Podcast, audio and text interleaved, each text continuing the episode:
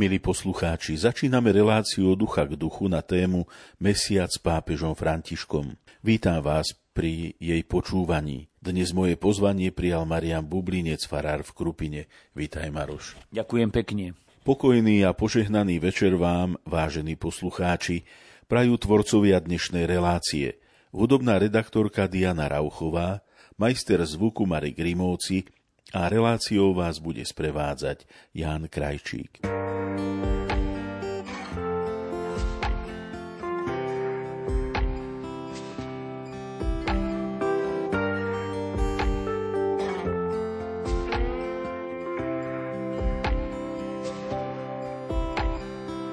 Vždy, keď sa voda sype a tvrdé skaly lejú, očiach sa mi zrazu oči všetkých detí smejú. Vidím za svet, na ktorom je všetko pohromade. To veľké divadlo, kde všetci sedia v prvom rade. Kde čisté je čisté a sveté opäť sveté, kde láska patrí srdcu a srdce pláva v mede. Kde aniel stráži v noci sny na celej zemi a kto padá dolu býva zachránený. A kto padá dolu býva zachránený.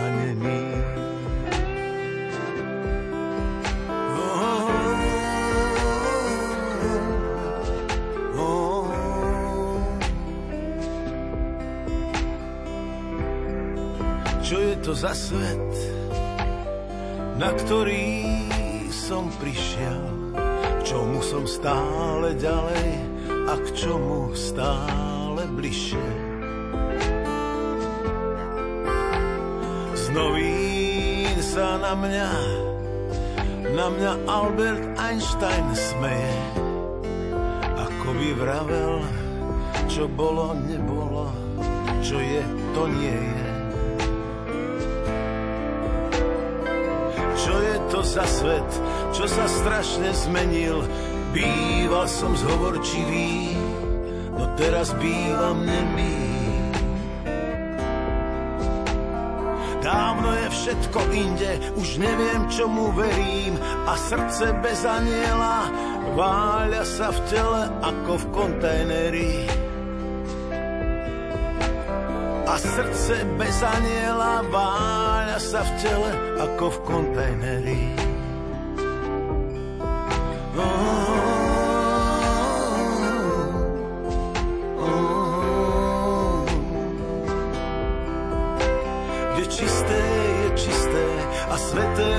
sveté, kde aniel patrí srdcu a srdce pláva v mede. Dávno je všetko inde, už neviem, čomu verím a srdce bez aniela váľa sa v tele ako v kontajneri. A srdce bez aniela váľa sa v tele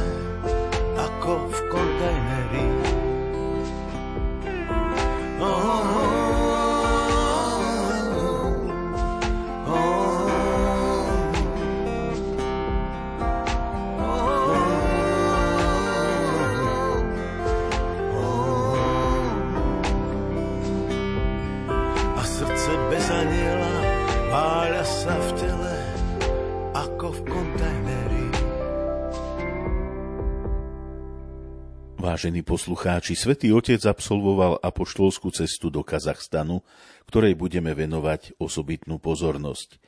Ukončil cyklus katechés o starobe a otvoril nový cyklus o rozlišovaní. Na úvod sa však budeme aspoň krátko venovať dokumentu svätého otca Františka.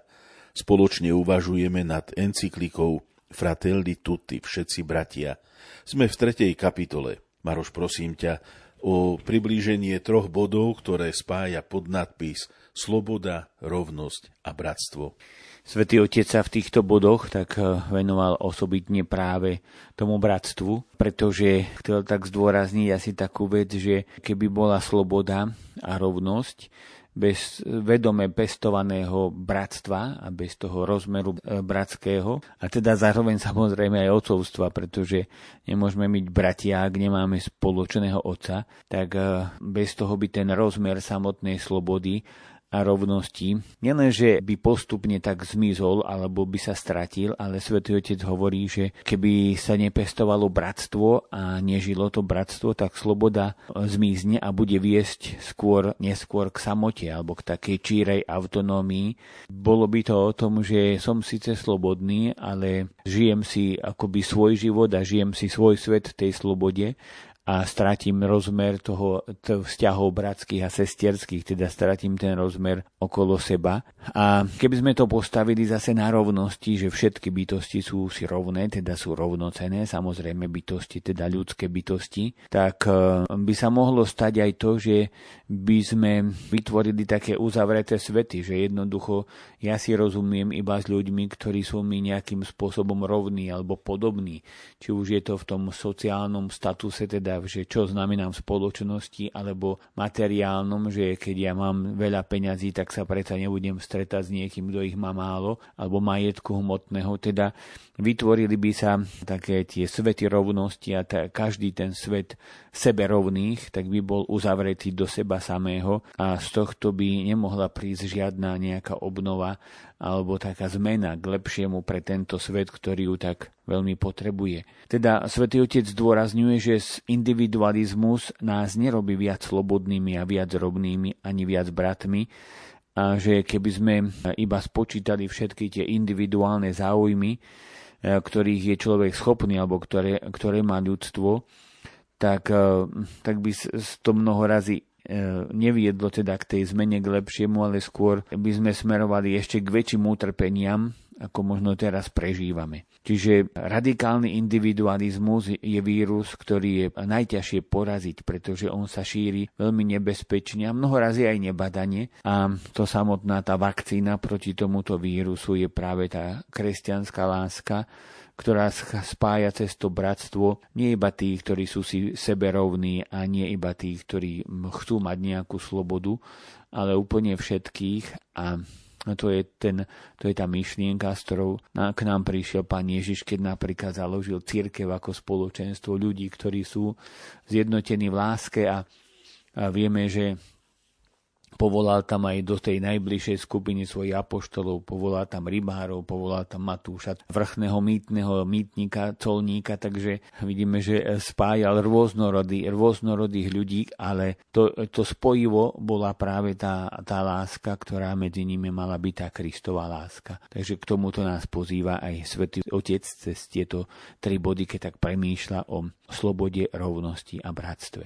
Ďakujem ti veľmi pekne.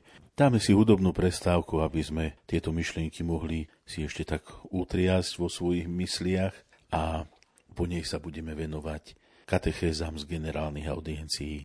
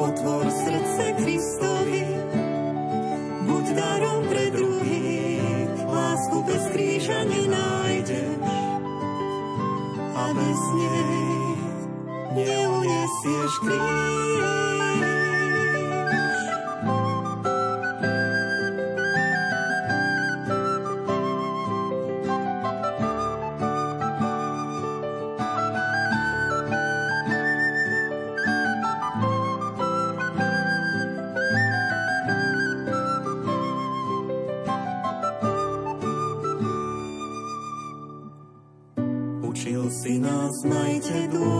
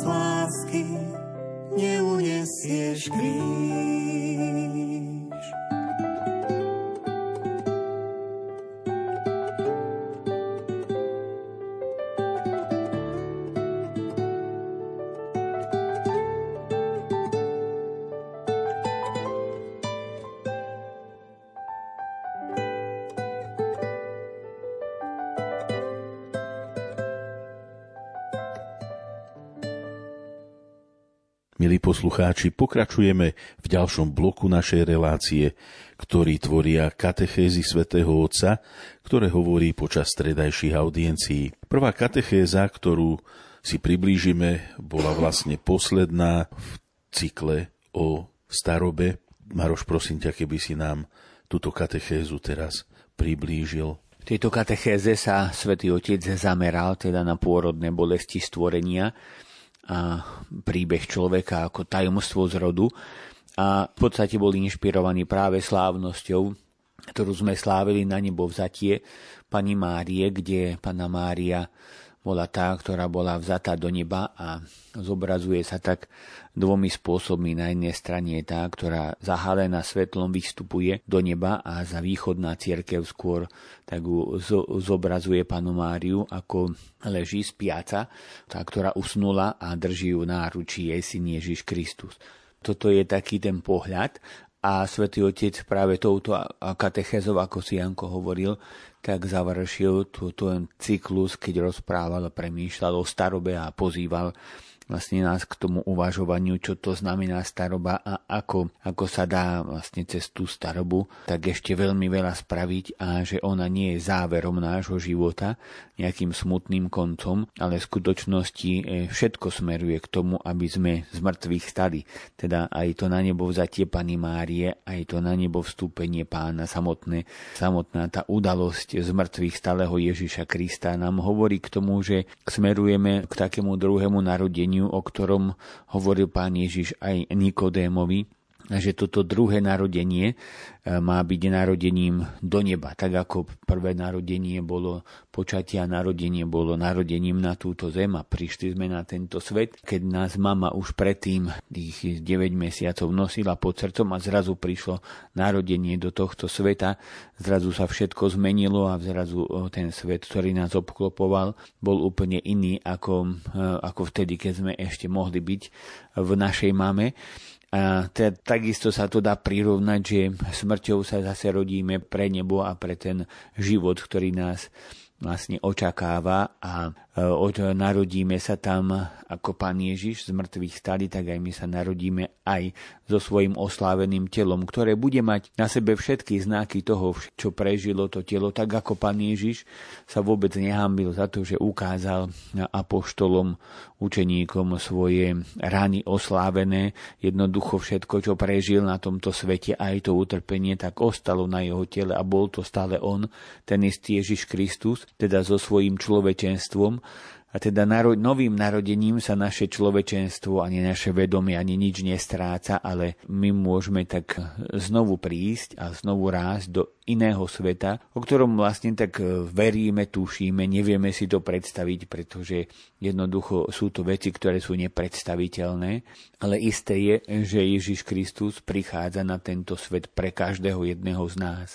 a že každý, ktorý sa k nemu utiekame, tak v tej hodine smrti Ježiš Kristus príde osobitným spôsobom, aby nás zobral k sebe a teda do nebeského mesta, nebeského Jeruzalema, čo je vlastne taký definitívny príbytok pre človeka, že to najkrajšie nás čaká, zdôrazňuje svätý Otec a je to definitívne. To znamená, že budeme tam stále môcť žiť a rásť vo vzťahoch, ktoré sa aj tu snažíme rozvíjať a tam to bude do nekonečna a stále hlbšie a stále krajšie. Teda okrem toho, že je to nebeský Jeruzalem, tak ten, to Božie kráľovstvo sa nám opisuje mnoho razy aj ako svadobná hostina, ako oslava s priateľmi, ako možno dokonalý dom alebo ako miesto, ktoré je plné prekvapenia, pretože prichádzajú stále nové a nové veci. Jednoducho nebude to nuda, ako to niekedy tak povedia možno aj mladí ľudia, že prísť do neba, že to bude taká nuda, že čo tam budeme robiť. Ale je to presne o tom, že prísť do neba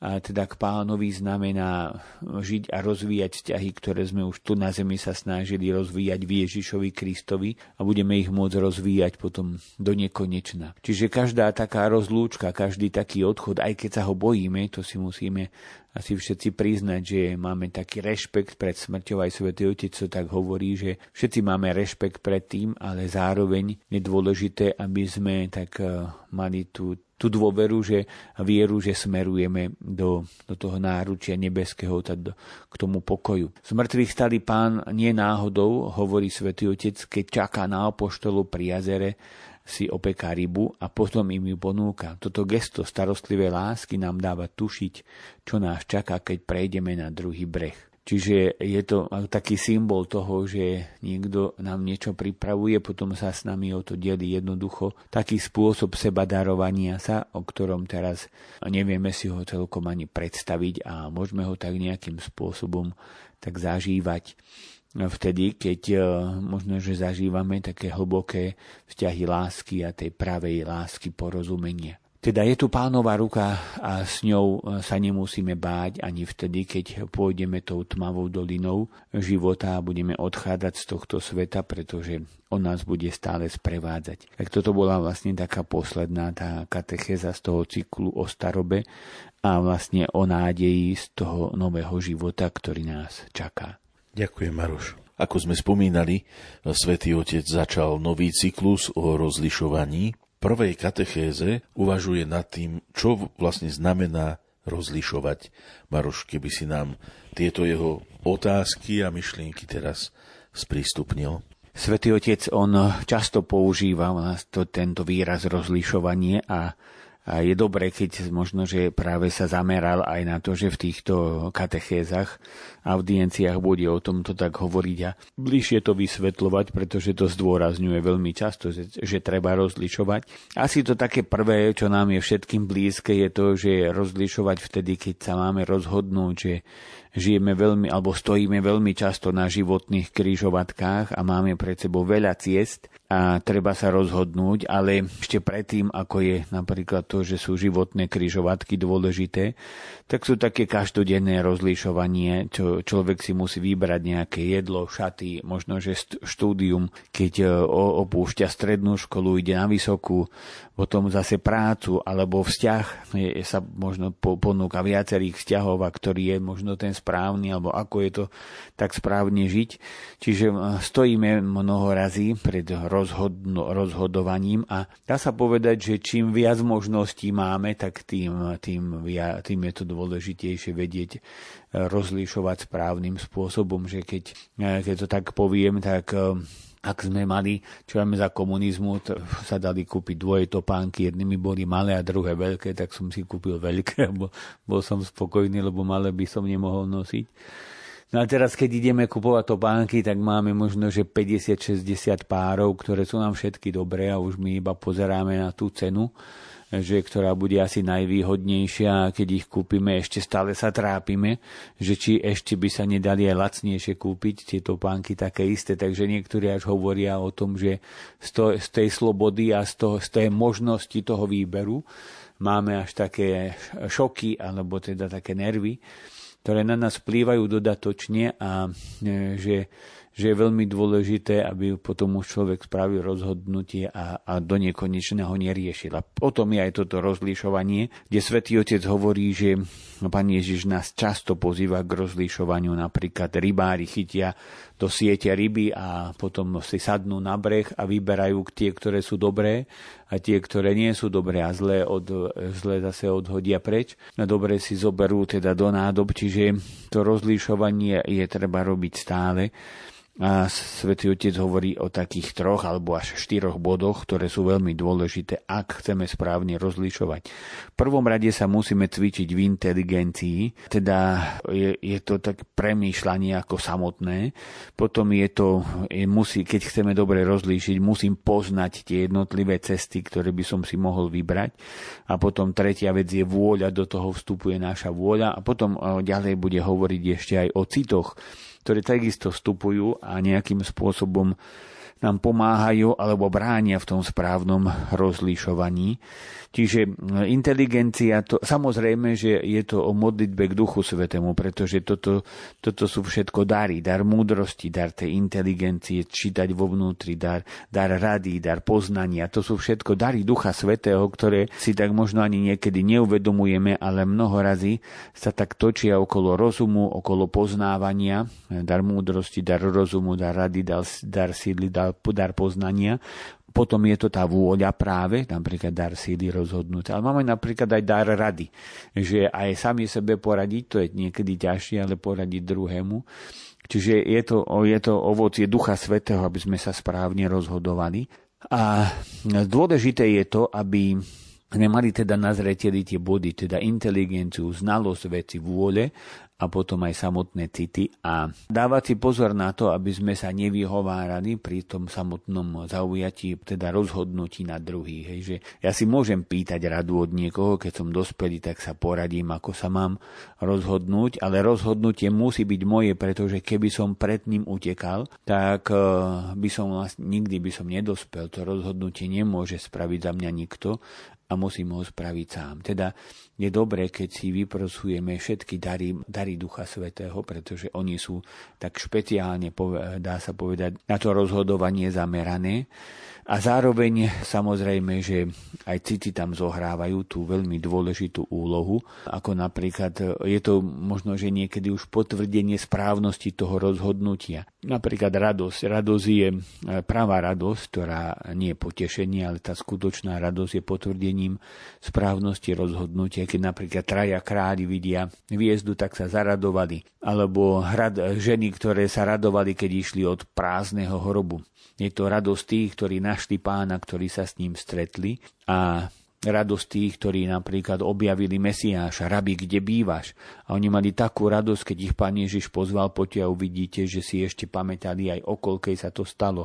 Teda boli asi 4 hodiny popoludní. Teda to, čo je dôležité, tak eh, tam akoby tak potvrdzuje správne rozhodnutie, tak to je práve tá radosť z toho, že, že sme sa dobre rozhodli, o čom ešte potom Svetý Otec hovoril ešte v tej ďalšej audiencii. Dôležité je, že Svetý Otec povedal takú veľmi dôležitú a peknú, zaujímavú vetu, že podľa Biblie život, ktorý máme pred sebou, nie je vopred zabalený balík, ktorý musíme žiť. Hej, že niekto nám dal život ako darček, tam sú zabalené všetky tie veci a ty ho musíš žiť. Ale sme pozvaní neustále sa rozhodovať. Teda Boh rešpektuje našu slobodu, stvoril nás slobodných a rešpektuje našu slobodu a usmerňuje ten náš život tým spôsobom, že sa naplňa jeho plány, ale my ich vždy môžeme naplňať úplne slobodne a je preto v našom rozhodnutí, napríklad, či zo zeme urobíme nádhernú záhradu, alebo nejakú totálnu púšť, alebo púšť smrti. Čiže je, je to vždycky o tých našich rozhodnutiach. Svetý Otec končí túto audienciu, keď hovorí a pozýva nás k tomu, alebo nás vlastne tak vedie k tomu, že Boh je Otec, ktorý nás nenecháva samých, je vždy ochotný nám poradiť, povzbudiť nás aj prijať nás a nikdy však nevnúcuje svoju vôľu. pretože chce byť milovaný a nie obávaný. A Boh tiež chce, aby sme boli synmi a dcérami a nie otrokmi, aby sme boli slobodnými deťmi. Láska sa dá žiť iba v slobode. Aby sa človek naučil žiť, musí sa naučiť milovať a na to je potrebné správne rozlišovať. Čiže čo môžeme my urobiť teraz? Prosiť si Ducha Svetého, aby nás každý deň viedol a aby sme sa správne rozhodovali. Ďakujem ti veľmi pekne. V ďalšej katechéze o rozlišovaní svätý Otec uvádza príklad svätého Ignáca z Loyoli, ako on rozlišoval, ako to on praktizoval. A to nám už, Maroš, prosím ťa, ty porozprávaj. Myslím, že svätý Ignác z Loyoli je takým klasickým príkladom a možno, že aj svetom, ktorý tak najviac sa zamýšľal nad týmto samotným rozlišovaním. Aj sám sa na sebe to tak vyskúšal a preto svätý Otec aj teda ako jezuita nám dáva takýto príklad eh, svätého Ignáca z Loyoli, o ktorom vieme, že bol človek, ktorý eh, bol z počiatku inak zameraný, vyrástol taký ako bojovník, ako rytier, veľmi ho bavila teda armáda, boje, zápasy, ale bol ranený. A vtedy, keď bol ranený, musel sa liečiť a nejak tak, aby zahnal nudu, tak si pýtal nejaké knihy, ale knihy tam nemali iné okrem životopisov svetých a teda mu tam doniesli životopisov svetých. A on zo začiatku s veľkou nechuťou, ale potom to tak zobral a začal ich čítať. To sú také známe veci z jeho života. A ako ich čítal, tak mu to tak nejak mysli, aj v srdci začalo tak inak chodiť a začal nad tým premýšľať a zrazu postupne tak zmenil ten smer svojho života a obrátil sa k Bohu a vieme, že on sám aj so svojimi spoločníkmi, tak vykonal veľké dielo vedený Božou milosťou. A on sám vlastne v svojej také autobiografii píše, že keď eh, tak porovnával medzi rozmýšľaním o veciach tohto sveta a rozmýšľaním nad tými pánovými vecami a hodnotami, sám pocitoval v sebe také, taký rozdiel. Sám píše takto, rozmýšľanie o veciach sveta mu prinášalo veľa potešenia, píše to on v tretej osobe. Ale keď ich z únavy opustil, cítil sa prázdny a sklamaný. Na druhej strane ísť do Jeruzalema bosy, jesť iba bylinky, vykonávať všetky askézy, o ktorých vedel, že sú zvykom svetých, to boli myšlienky, ktoré ho nielenže utešovali, kým sa nimi zaoberal, ale aj potom, čo ich opustil, ho nechávali spokojného a plného radosti. To znamená, že keď premýšľal o veciach tohto sveta, o tej svojej armáde, o tom boji, o tom zápase, o tých hodnotách, ktorým dovtedy žil, tak mal z toho potešenie, ale potom ostal prázdny a sklamaný. Tak v podstate to asi cítime tak, že ako keď nás ťahá nejaký hriech, ideme spraviť hriech a myslíme si, že máme z toho potešenie možno a potom, keď už eh, vlastne ten hriech sme spáchali, tak zrazu zistíme, že, že to bolo, že sme prázdnejší ako predtým a že sme sa úplne pomýlili išli sme úplne zlým smerom. Takže aj on to tak pocitoval. A na druhej strane zase cítime aj to, že keď eh, vieme zabojovať Božou pomocou proti tomu hriechu, alebo keď vieme spraviť veci, aj ktoré sa nám nechcú, hej, že nechce sa mi ísť niekomu pomáhať, nechce sa mi niekomu poslúžiť, ale s Božou pomocou to spravím, tak nakoniec mám z toho radosť, ale tú radosť mi nik nevezme. Je to radosť, ktorá je trvalá, radosť, ktorá nás naplňa. A preto je také veľmi dôležité, rozlišovania. Toto je jedno z tých kritérií, ktorých sme trošku aj hovorili, teda o tej skutočnej opravdivej radosti, teda rozdiel medzi potešením a radosťou. No a svätý Otec potom hovorí, že je dôležité, aby sme si uvedomili, že všetko má svoj čas, že ten Ignác, ktorý zažíval tieto veci, tak ich zažíval na nejakom konkrétnom čase, keď možno, že pre ňo to bolo to najdôležitejšie, napríklad to, že bol ranený a že sa nemohol hýbať.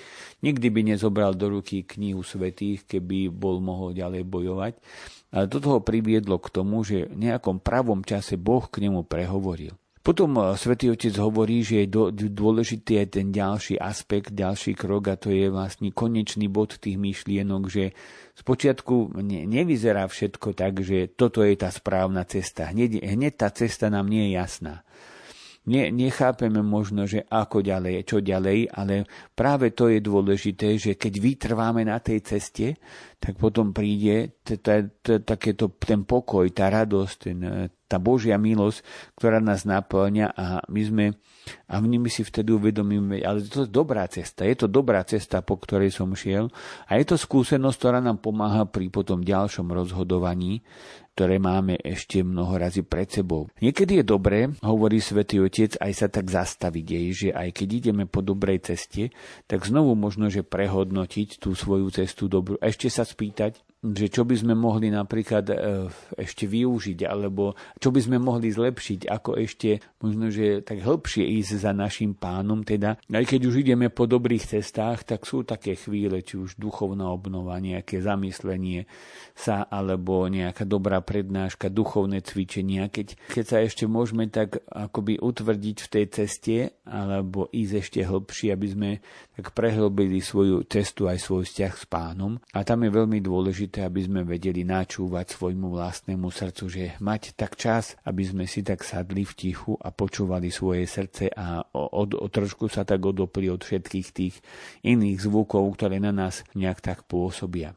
V udalostiach života, hovorí svätý Otec, je aj zdanlivá náhodnosť. Hej, že náhodou tam nebola kniha o rytieroch a náhodou tam bola kniha o, o tých životopisoch svetých. Že to, tu sú niekedy neplánované udalosti a možno niekedy aj nepríjemné, pretože my sme hľadali niečo iné a našli sme toto. Ale tá nepríjemnosť a tá neplánovaná udalosť vôbec nemusí byť na zahodenie naopak, že môže nás to tak veľmi osloviť a pohnúť nás, pohnúť nás to dopredu. Keď napríklad v Matúšovom evanieliu povieme, že muž, ktorý orie pole, tak narazí na ten poklad, a možno, že v tej prvej chvíli to, že zaškrípe, tak možno, že si by, si by si človek zašomral, že čo to tam zase škrípe, aký kameň, ale nemusí to byť kameň. Čiže to je niečo možno nepríjemné, nejaká náhodnosť, ale nemusí to byť na zahodenie, pretože tam nebol kameň a bol tam poklad. Takže tie neočakávané veci, máme byť na ne pozorní aj na veci, ktoré sú neočakávané, pretože tiež nás môžu niekedy tak dobrom slova zmysle posunúť. Takže toto je zase také eh, trošku priblíženie možno takého príkladu, ako sa rozhodoval svätý Ignác z Loyoli a ako aj nám pomáha práve v tom, že že ktorou cestou sa vybrať. Myslím si, že tá myšlienka, ktorú asi tak všetci na sebe tak zažívame, myšlienka toho, že niečo, na, niečo ma veľmi ťahá, sa mi to zdá veľmi, tu bude to veľké potešenie, ale je to zlé. Za chvíľu sme prázdni a sme smutní. A naopak, niečo možno je náročné, ťažké sa rozhodnúť, správ nejaký krok, zriekne sa niečoho, zapriem sa, pomôžem a zrazu máme v srdci veľa radosti. Ďakujem ti veľmi pekne. Dáme si teraz hudobnú prestávku a po nej sa budeme venovať homíliám svätého otca Františka.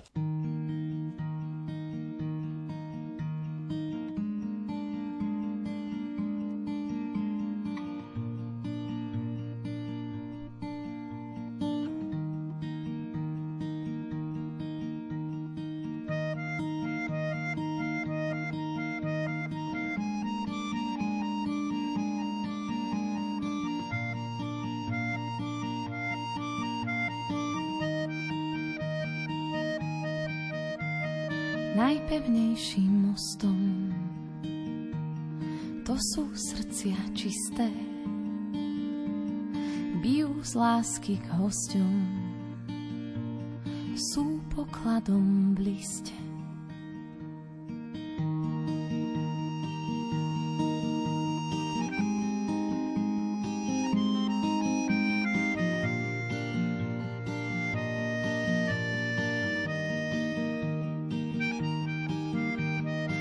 najsilnejšou mašľou. To je srdce verné, svoj poklad už našlo. Hľa, blahoslavené, voláš nás spomene, za tebou pôjdeme do tvojich nesieme.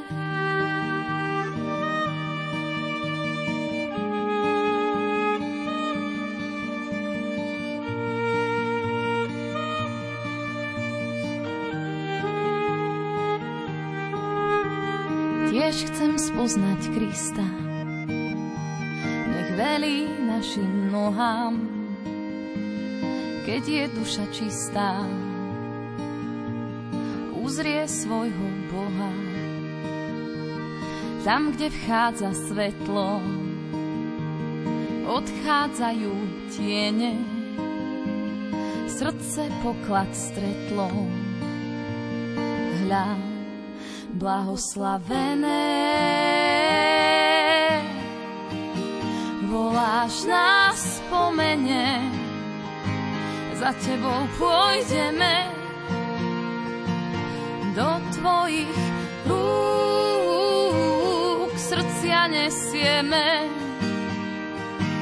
voláš nás spomene, za tebou pôjdeme do tvojich rúk.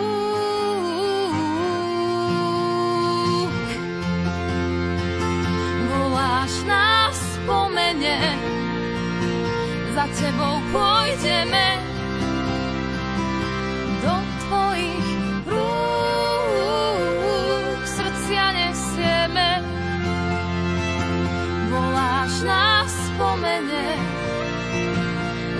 tebou pôjdeme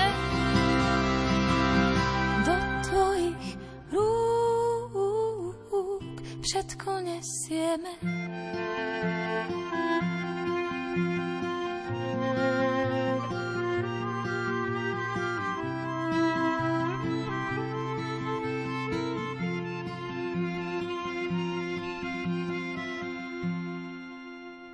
Vážení poslucháči, počúvate reláciu od ducha k duchu na tému Mesiac s pápežom Františkom. Vstupujeme do ďalšieho bloku relácie, v ktorej sa budeme venovať homíliám svätého Otca. Prvá homília odznela v Lakvíle, kde svätý Otec putoval a Maroš, prosím ťa, keby si nám približil homíliu, ktorú tu predniesol. Svetý Otec šiel do Akvíly, a táto cesta tak vyvolala v médiách taký dosť veľký rozruch, pretože tam je vlastne svätý Celestín, sú tam jeho pozostatky a začalo sa hneď tak špekulovať, pretože svätý Celestín bol zvolený za pápeža, ale v podstate ako jediný asi predtým, pred Benediktom XVI odstúpil, dá sa povedať tak slobodne z toho postu z pápe odstúpil a teda aj Benedikt XVI tam bol a potom odstúpil za ne, tak za nedlho, tak to bolo to isté, že cesta do, Ak, do Akvily a pápež František tak asi zrejme chce tiež odstúpiť, zatiaľ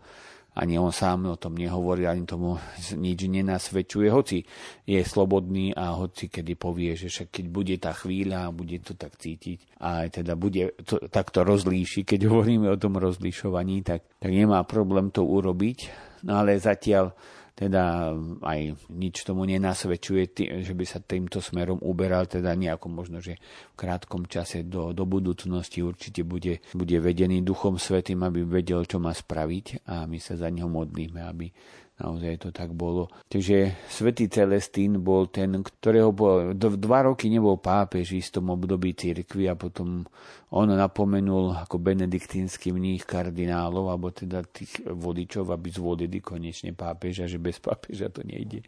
A tí zvolili jeho, takže mu to vrátili naspäť a on potom bol krátko pápežom, ale jednoducho tá organizácia si uvedomil, že akoby tak sme povedali, na to nemá aby to nejak viedol, organizoval, takže on teda odstúpil. Po ňom nastúpil dosť taký silný pápež Bonifác VIII a Celestín chcel ostať teda v cele, ale Bonifác ho zavrel do také svojej cely takže eh, nakoniec sa veľmi nemohol pohnúť už v živote tento pápež, ale eh, teda už ten bývalý pápež, ale tak ako sám hovoril, že však som chcel celú, tak mám celú, hej, takže prijal to všetko a jednoducho sa stal svetcom. Svetý Otec uh, nie, nezdôraznil práve toto, hej, to najdôležitejšie, čo my pozeráme ako, ako najdôležitejšie, ale ono hovoril, milne si pripomenáme postavu Celestína ako toho, ktorý urobil veľké odmietnutie, ako sa vyjadril Dante v božskej komedii, ale Celestín 5. nebol mužom nie, ale bol mužom áno. Toto je veľmi pekná myšlienka, ktorú tam povedal, že my berieme, že vlastne odmietol si niečo. Neodmietol, on, on nebol mužom toho nie, ale bol mužom áno.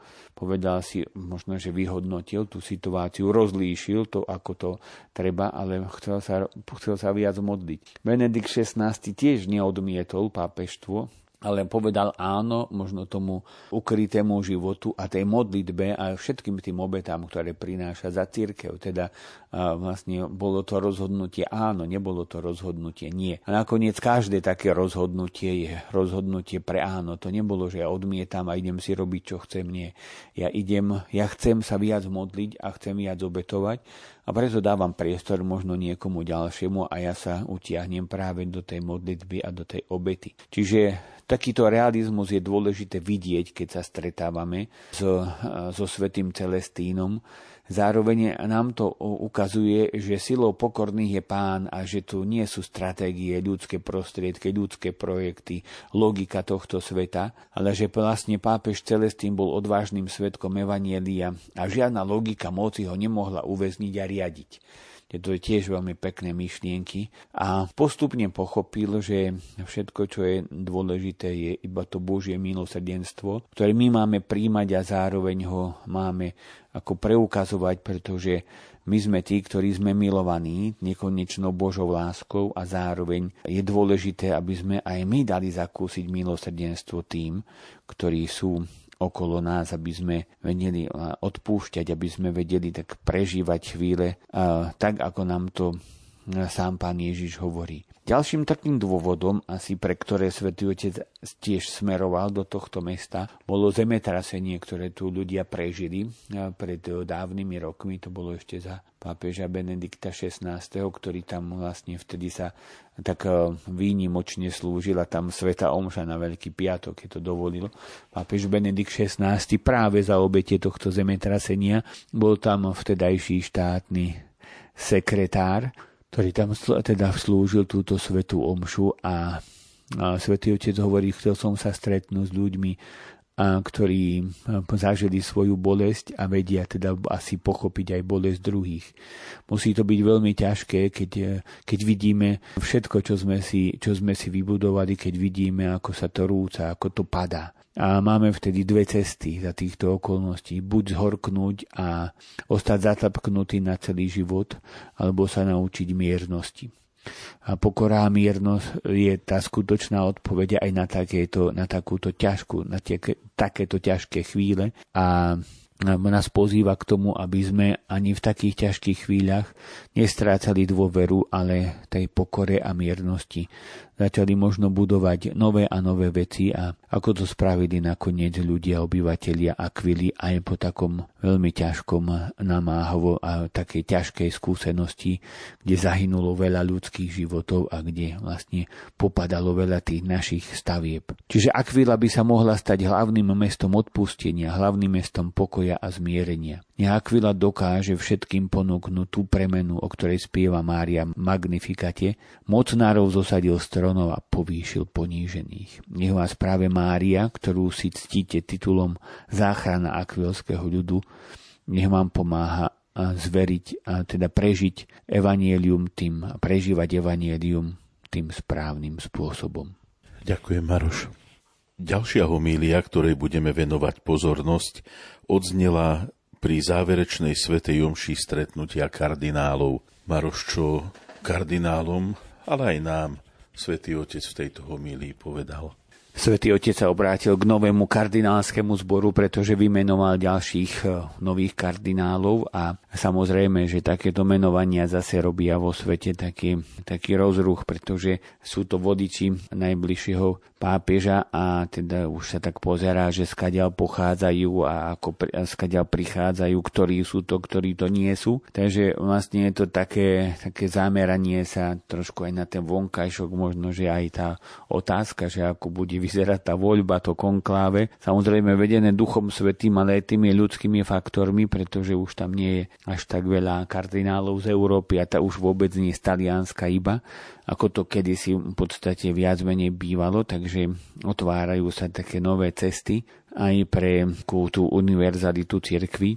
A svätý Otec, ako to býva jeho zvykom, sa nevenoval týmto špekuláciám alebo tomuto takémuto premýšľaniu, ale v podstate hovoril o tom, že obrátil sa na tých kardinálov, na kardinálsky zbor a zdôraznil takú nevyhnutnosť, takú potrebu cítiť úžas, cítiť to, že vedieť žasnúť na, nad vecami a nechať, nechať sa tak ovplyvňovať tým, tým, tým Božím a vidieť, vidieť veci, kontemplovať veci okolo nás, adorovať veci, adorovať Pána Ježiša, naplňať sa tým údivom a paradoxne možno, že, že žasnúť nad tým, že sme v cirkvi.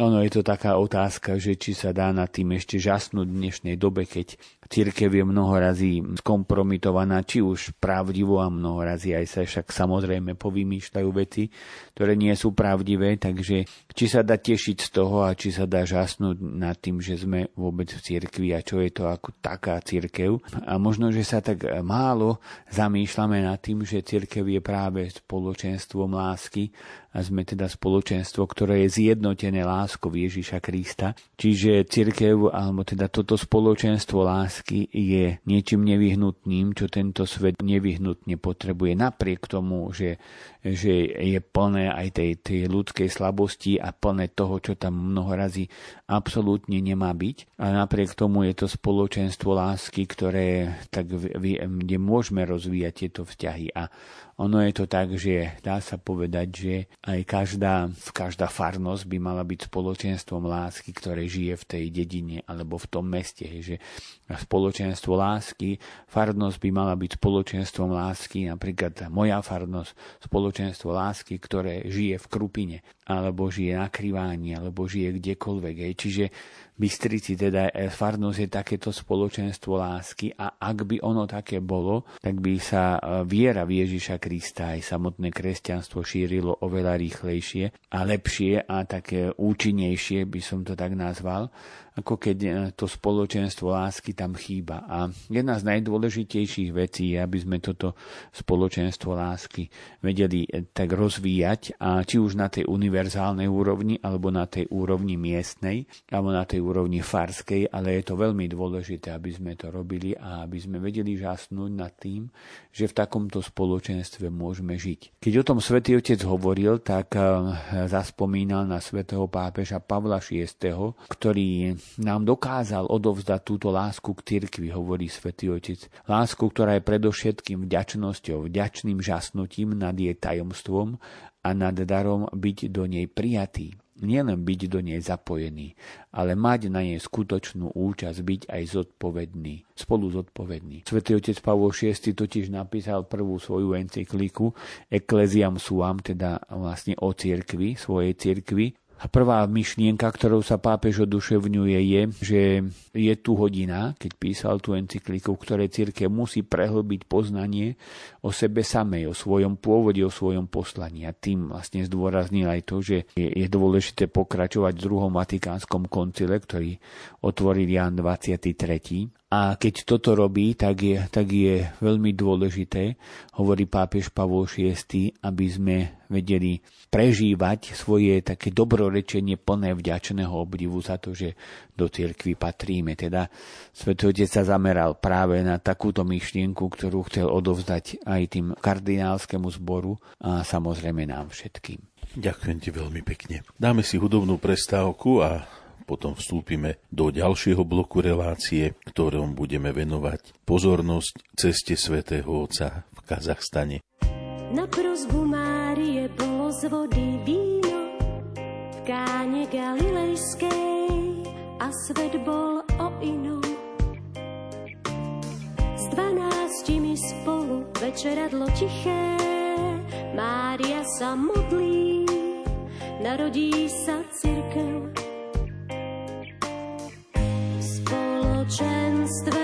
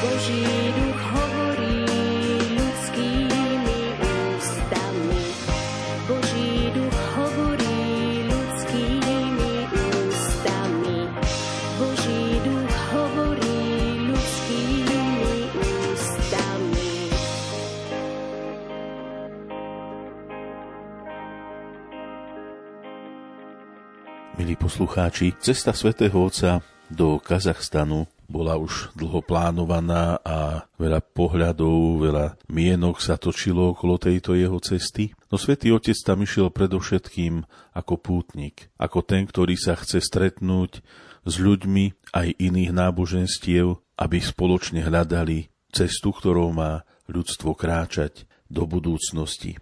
A zároveň, aby ukázal cestu, ktorou kráčame a mali by sme kráčať my kresťania. Prvý príhovor, ktorému budeme venovať pozornosť, svätý Otec povedal pri stretnutí s prezidentom a s predstaviteľmi verejného života a s občianskou spoločnosťou. Tento príhovor odznel 13. septembra, krátko po prílete v hlavnom meste Nursultáne. Maroš, keby si nám aspoň stručne priblížil myšlienky svätého Otca, ktoré v tomto príhovore povedal. Zdá sa mi, že táto cesta svätého Otca bola taká, možno tak, neviem, či aj nečakaná, ale tak akoby troška médiami aj, takým, aj na, tak opomenutá, že nejak tak, až tak sa to neregistrovalo popri tom asi, že, že bol teda smrť tej anglickej kráľovnej Alžbety a teda, že e, ten svet bol akoby tak pohľad mal upretý predsa len trochu inde.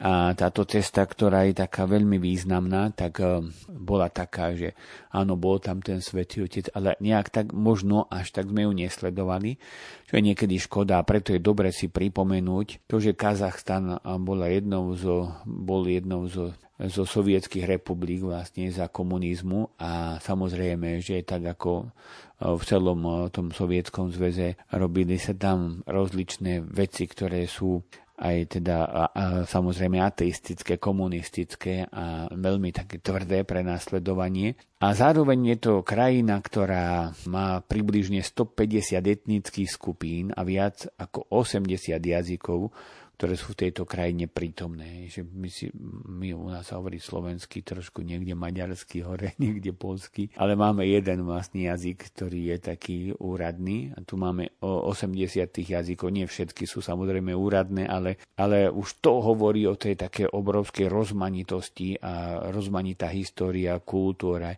náboženské tradície. A zároveň aj o mimoriadnej symfónii, pretože tí ľudia žijú v takom tej harmonii a v tom priateľstve. A Svetý Otec hovorí, že toto všetko robí z Kazachstanu jedinečné, multietnické, multikultúrne, multináboženské, teda mnoho etnické, kultúrne, mnoho náboženské laboratórium, ktoré odhaľuje jeho zvláštne poslanie, nádherne to tak pomenoval, byť krajinou stretnutia. Čiže Kazachstan je tiež jedno z takých miest, alebo z jedna z takých krajín, ktoré ukazujú, ako veľmi dobre sa dá žiť a fungovať, keď máme trošku dobrej vôle, aj keď je, keď je taká veľká rozličnosť medzi nami. A tak, ako to Svetý Otec robieva, tak, tak to urobil aj teraz, že siahol po takých tých po tej kultúre a po tých symboloch, ktoré Kazachstan má a z tých symbolov sa tak odrazil ako u nás, keď bol, tak citoval našich básnikov alebo e, citoval soľ a chlieb, keď vlastne sme ho vítali, že tie naše zvyky a nad tými sa zamyslel,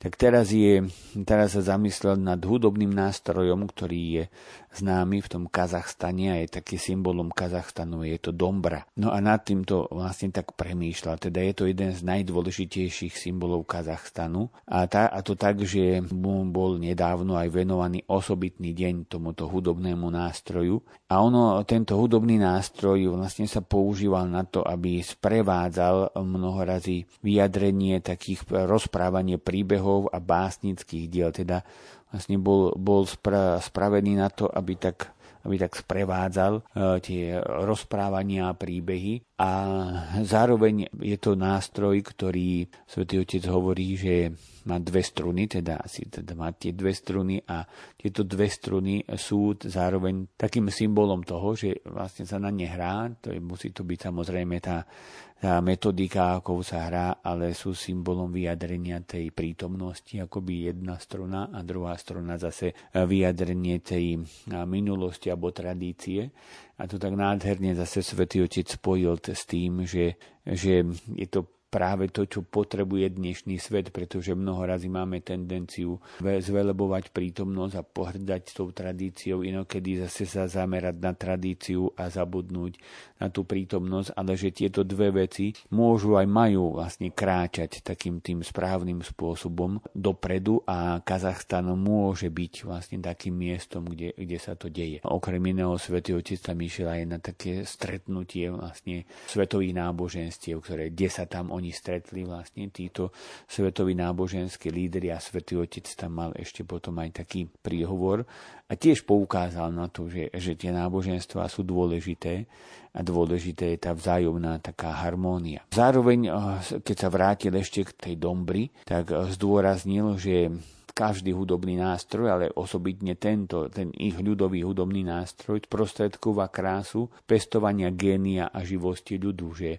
tá hra na tú dombru je taká živá. Tým poukázal na to, že sa teší z toho, že v Kazachstane začal proces takej demokratizácie tej spoločnosti, pretože ak som to dobre, som si to tak trošku čítal, že tam bol zvolený prezident, ktorý mal doživotne byť prezidentom, ale ten teraz nedávno odstúpil a teda vlastne dal priestor takej, takej novej, novému takému demokratickému zriadeniu. Teda vlastne dal taký priestor k tomu, že sa môže parlament začať, teda roz, otvoril sa parlament alebo ten parlamentarizmus, demokracia média. A zároveň je toto také dôležité, že že je tu priestor potom práve týmto spôsobom sa dá eliminovať, teda dá sa tak ovládať extrémizmus, ktorý je všade taký, že, že ten extrémizmus ničí ľudí a keď sa ide vlastne do tých extrémistických vecí, tak vždycky je to nebezpečné. A potom je to dôležité, že je tu ten nástroj je zároveň takým možno priestorom preto, aby vznikal dialog, pretože ak sa vytvorí atmosféra pozitívna, tak tej atmosfére sa dá stretnúť, dá sa, dá sa viesť dialog, dá sa veľa rozprávať. A práve tento Kazachstan je, môže byť takýmto, takýmto miestom, kde, kde sa môžu prijať aj nové záväzky k mieru a k tomu všetkému, pretože nás ničí vojna, o ktorej všetci vieme a nielen tá jedna, ale ešte v iných častiach sveta, ktoré neregistrujeme. Prebiehajú mnohorazí hrozné veci a Svetý Otec tak vyjadril znovu takú veľkú túžbu a je veľký taký, taký výkrik potom, aby sme, aby sme mali rozum a trošku dobrej vôle, aby sme urovnali konflikty takým normálnym spôsobom a dialogom.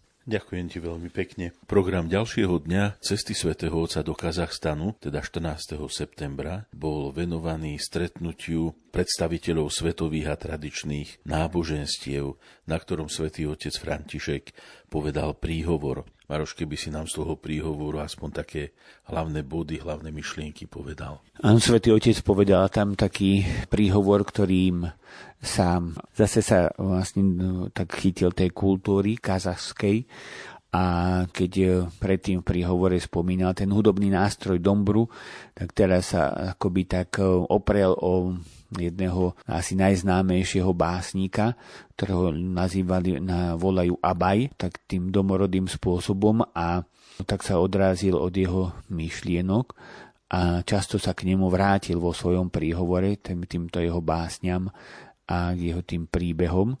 A možno, že taká prvá otázka, ktorou nás provokuje tento básnik, hovorí, aká je to krása života, ak sa nejde do hĺbky.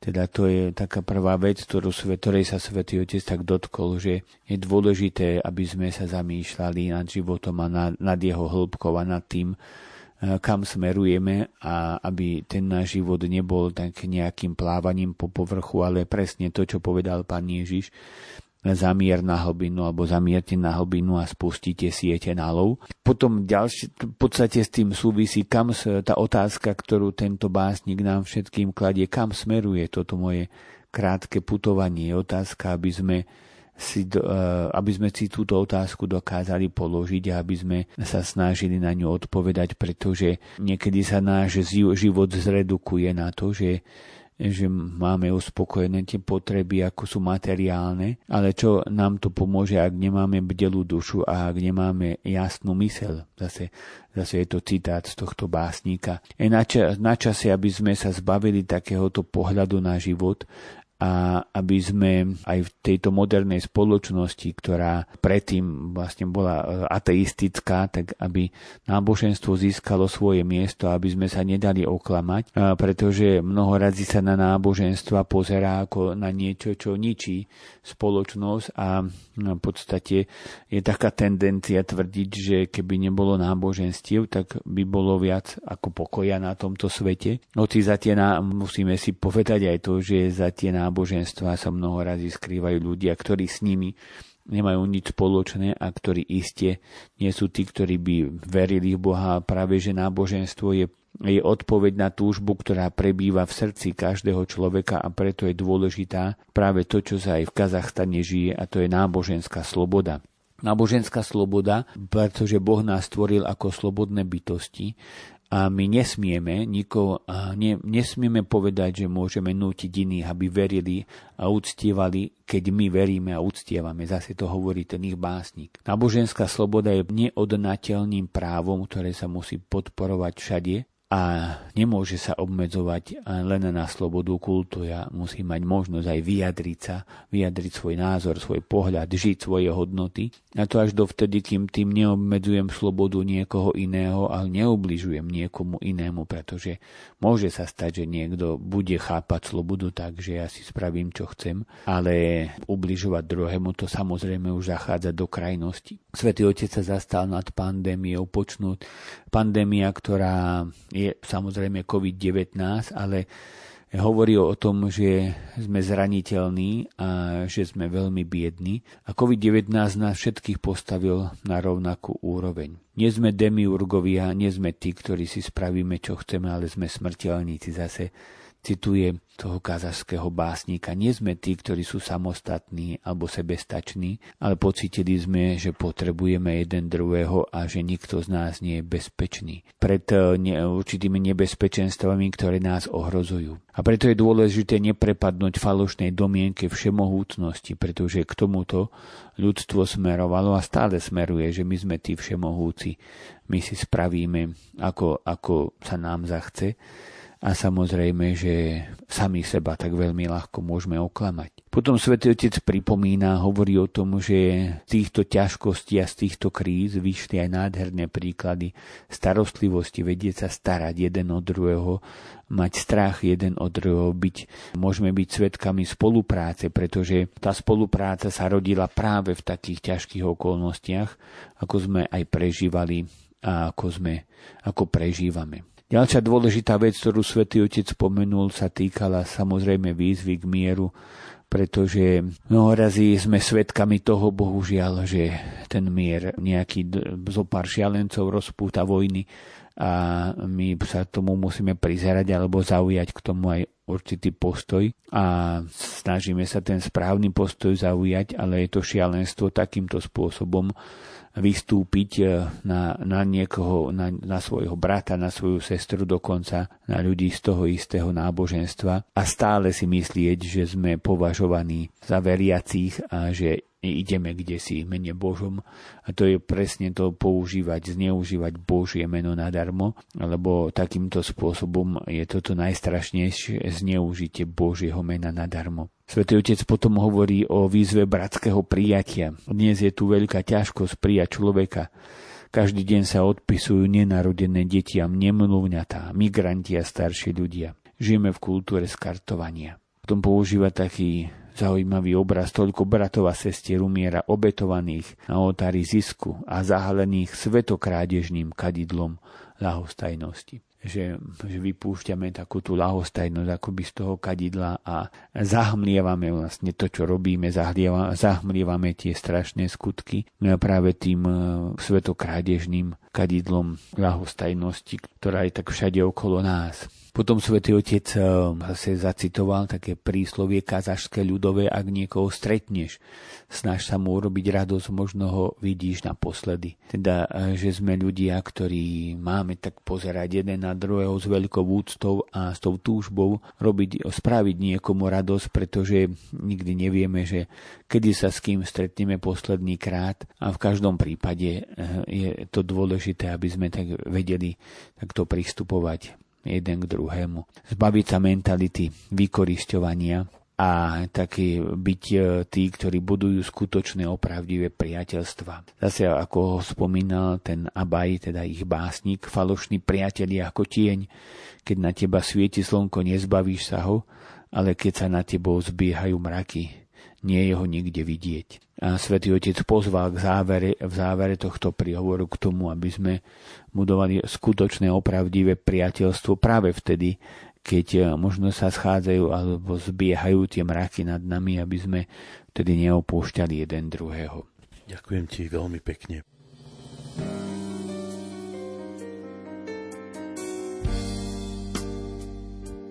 Prosím dnes za teba, za tvoju nádej. Nech netrpíš priveľa, nech silu nájdeš. O, Pane, dvíham svoj hlas, vypočuj ho, prosím, Bože. Len s krížom láska výraz môže, len s krížom prosím Bože.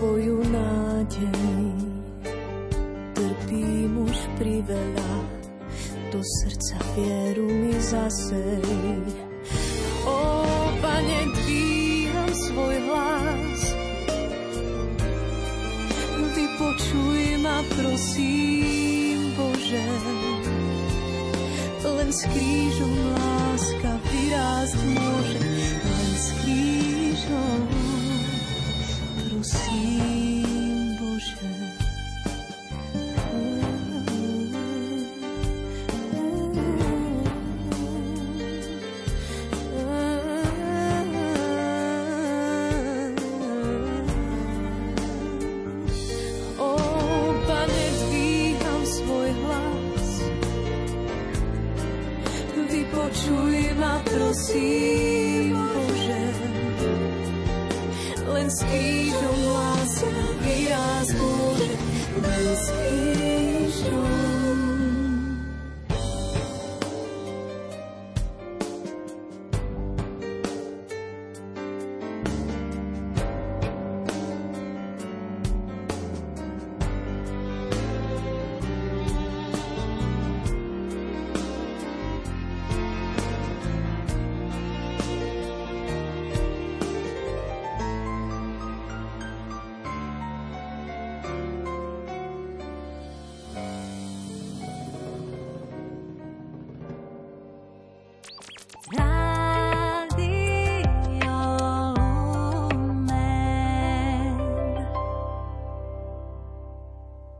Poslucháči, ešte budeme posledné minúty našej relácie venovať homílii svätého Otca, ktorú povedal pri slávení svätej Jomše na sviatok povýšenia svätého Kríža. Maroš, prosím ťa, keby si nám túto jeho homíliu teraz priblížil.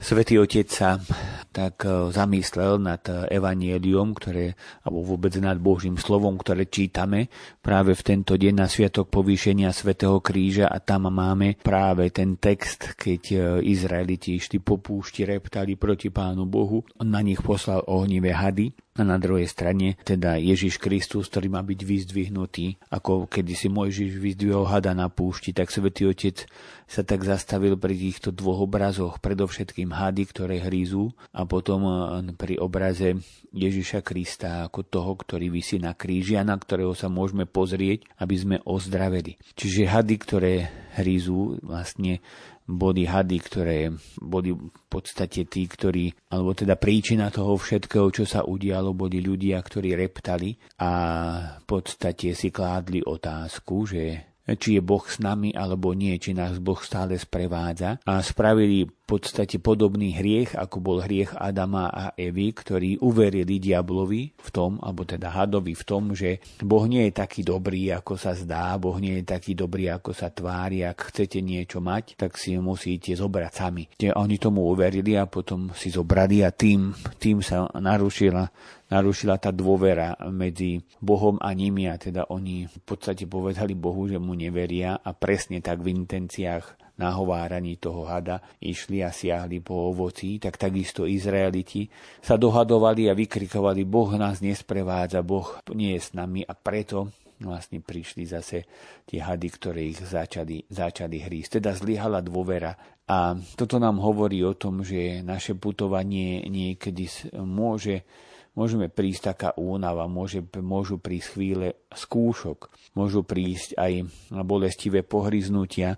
Svetý Otec hovoril o bolestivých pohryznutiach násilia ateistického prenasledovania. Nieraz sa bola ohrozená sloboda ľudí. A Svetý Otec pripomína, že nesmieme vyškrtnúť z pamäti tieto miesta a zdôrazňuje, že keď sa aj posunie tá spoločnosť a už to nie je také, ako to možno bývalo predtým, nesmieme si myslieť, že sloboda a mier sa získavajú raz navždy. Že, že sú to hodnoty, ktoré treba, nad ktorými treba stále bdieť a na ktoré treba stále dávať pozor, pretože raz navždy sa to nedá. Zároveň vyzdvihol, že, ako to aj často spomínala, citoval svätého Jana Pavla II, ktorý takisto bol v Kazachstane. A hovorí o tom, že Kazachstan už spravil veľké kroky v tom, že vybudoval mosty solidarity a spolupráce aj s inými národmi, aj medzi sebou, aj s inými krajinami, aj s inými kultúrami. No a teraz eh, svätý Otec si položil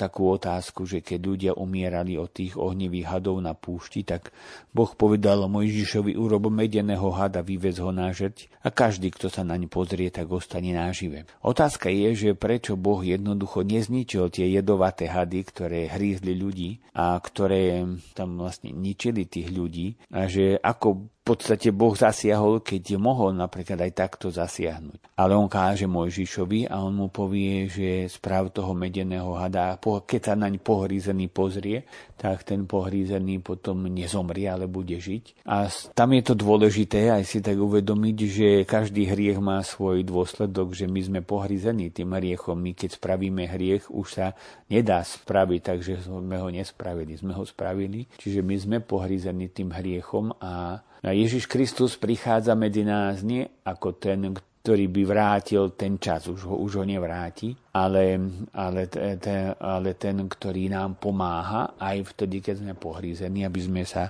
vedeli zbaviť tých dôsledkov hriechu a zároveň, aby sme si uvedomili, že to, čo konáme, má svoj dopad, má svoje, má svoje dôsledky a dávali si pozor, aby sme sa nedali nahovoriť tomu hadovi, ktorý nám z, o, vlastne nás vedie k tomu, aby sme, aby sme začali pochybovať o Božej dobrote. Takže Ježiš Kristus je ten, ktorý sa k nám približuje a ktorý nám pomáha na ceste za, za tým do väčšného života, ale nie je ten, ktorý by zrazu sa tváril, alebo Boh sa nemôže tváriť, že sa nič nestalo, keď sa stalo, ale pomáha nám, aby sme to dokázali, aby sme to zvládli.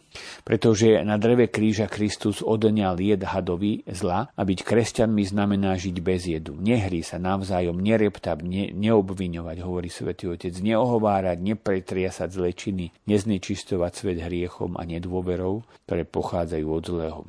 Bratia a sestry, sme znovu zrodení z otvoreného Ježišovho boku na kríži.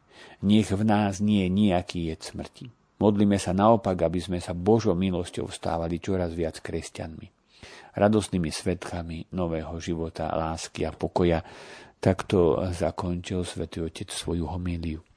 Ďakujem, Maroš. Posledný deň pred odchodom svätý Otec sa prihovoril komunite katolíkov Kazachstanu, ktorí sú roztrúsení po celej krajine, ale na počet obyvateľov ich je možno 1%. Prihovoril sa im takým odkazom, dal im niekoľko cenných rád, ktoré ale môžu byť veľmi zaujímavé aj pre nás, Maroš.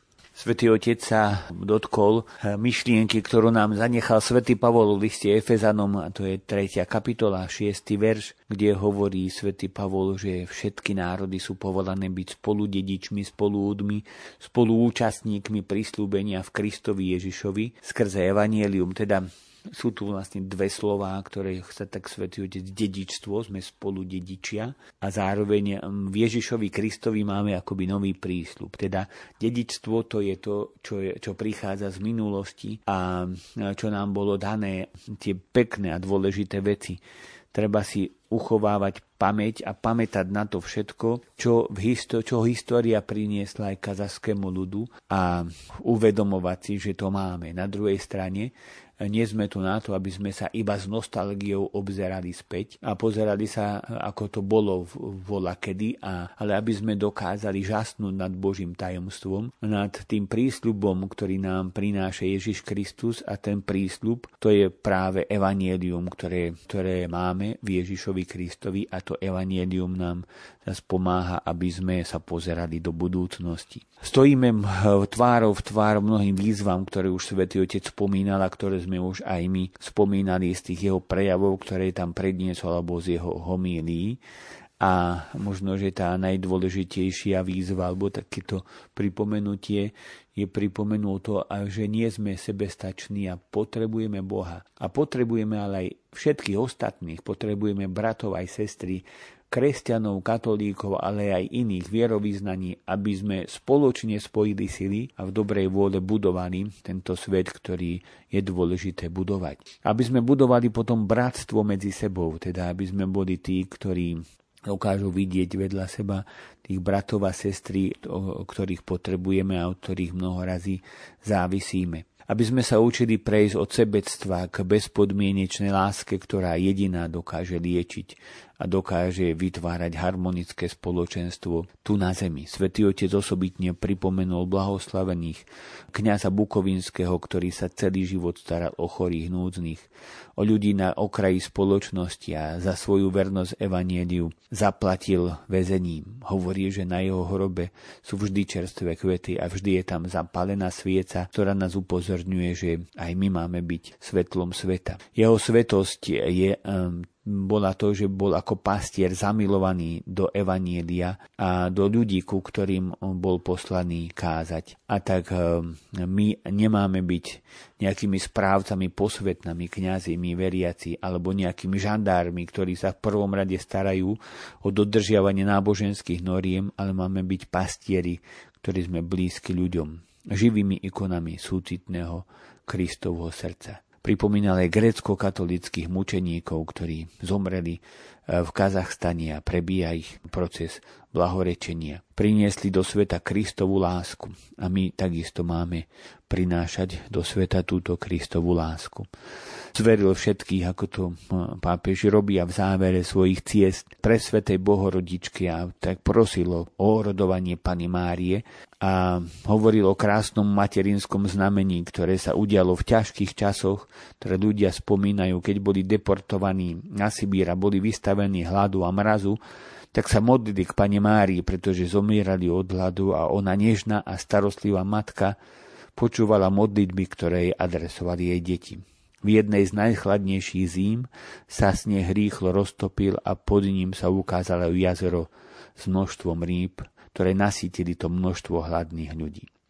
Nech Pana Mária roztopí chlad srdc a nech, nech veje v našich spoločenstvách nové bratské teplo. To boli také záverečné slova svätého Otca v Kazachstane. Ďakujem ti veľmi pekne.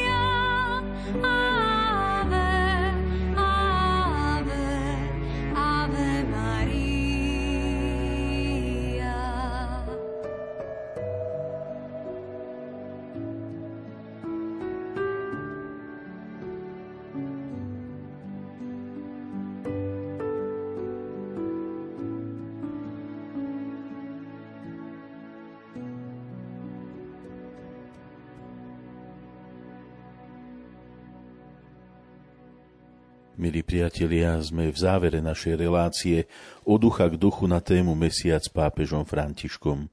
Zo srdca ďakujem môjmu hostovi, spolubratovi Marianovi Bublincovi za jeho čas aj za myšlienky, s ktorými sa s nami podelil. Zo štúdia Rádia Lume v Banskej Bystrici vám želám pokojnú, požehnanú noc v mene hudobnej redaktorky Diany Rauchovej a majstra zvuku Marka Rimóciho. Od mikrofónu sa lúči Ján Krajčík. Teraz vás pozývam zakončiť našu reláciu požehnaním svätého otca Františka. Benedicat vos omnipotens Deus, Pater et Filius et Spiritus Sancti. Amen.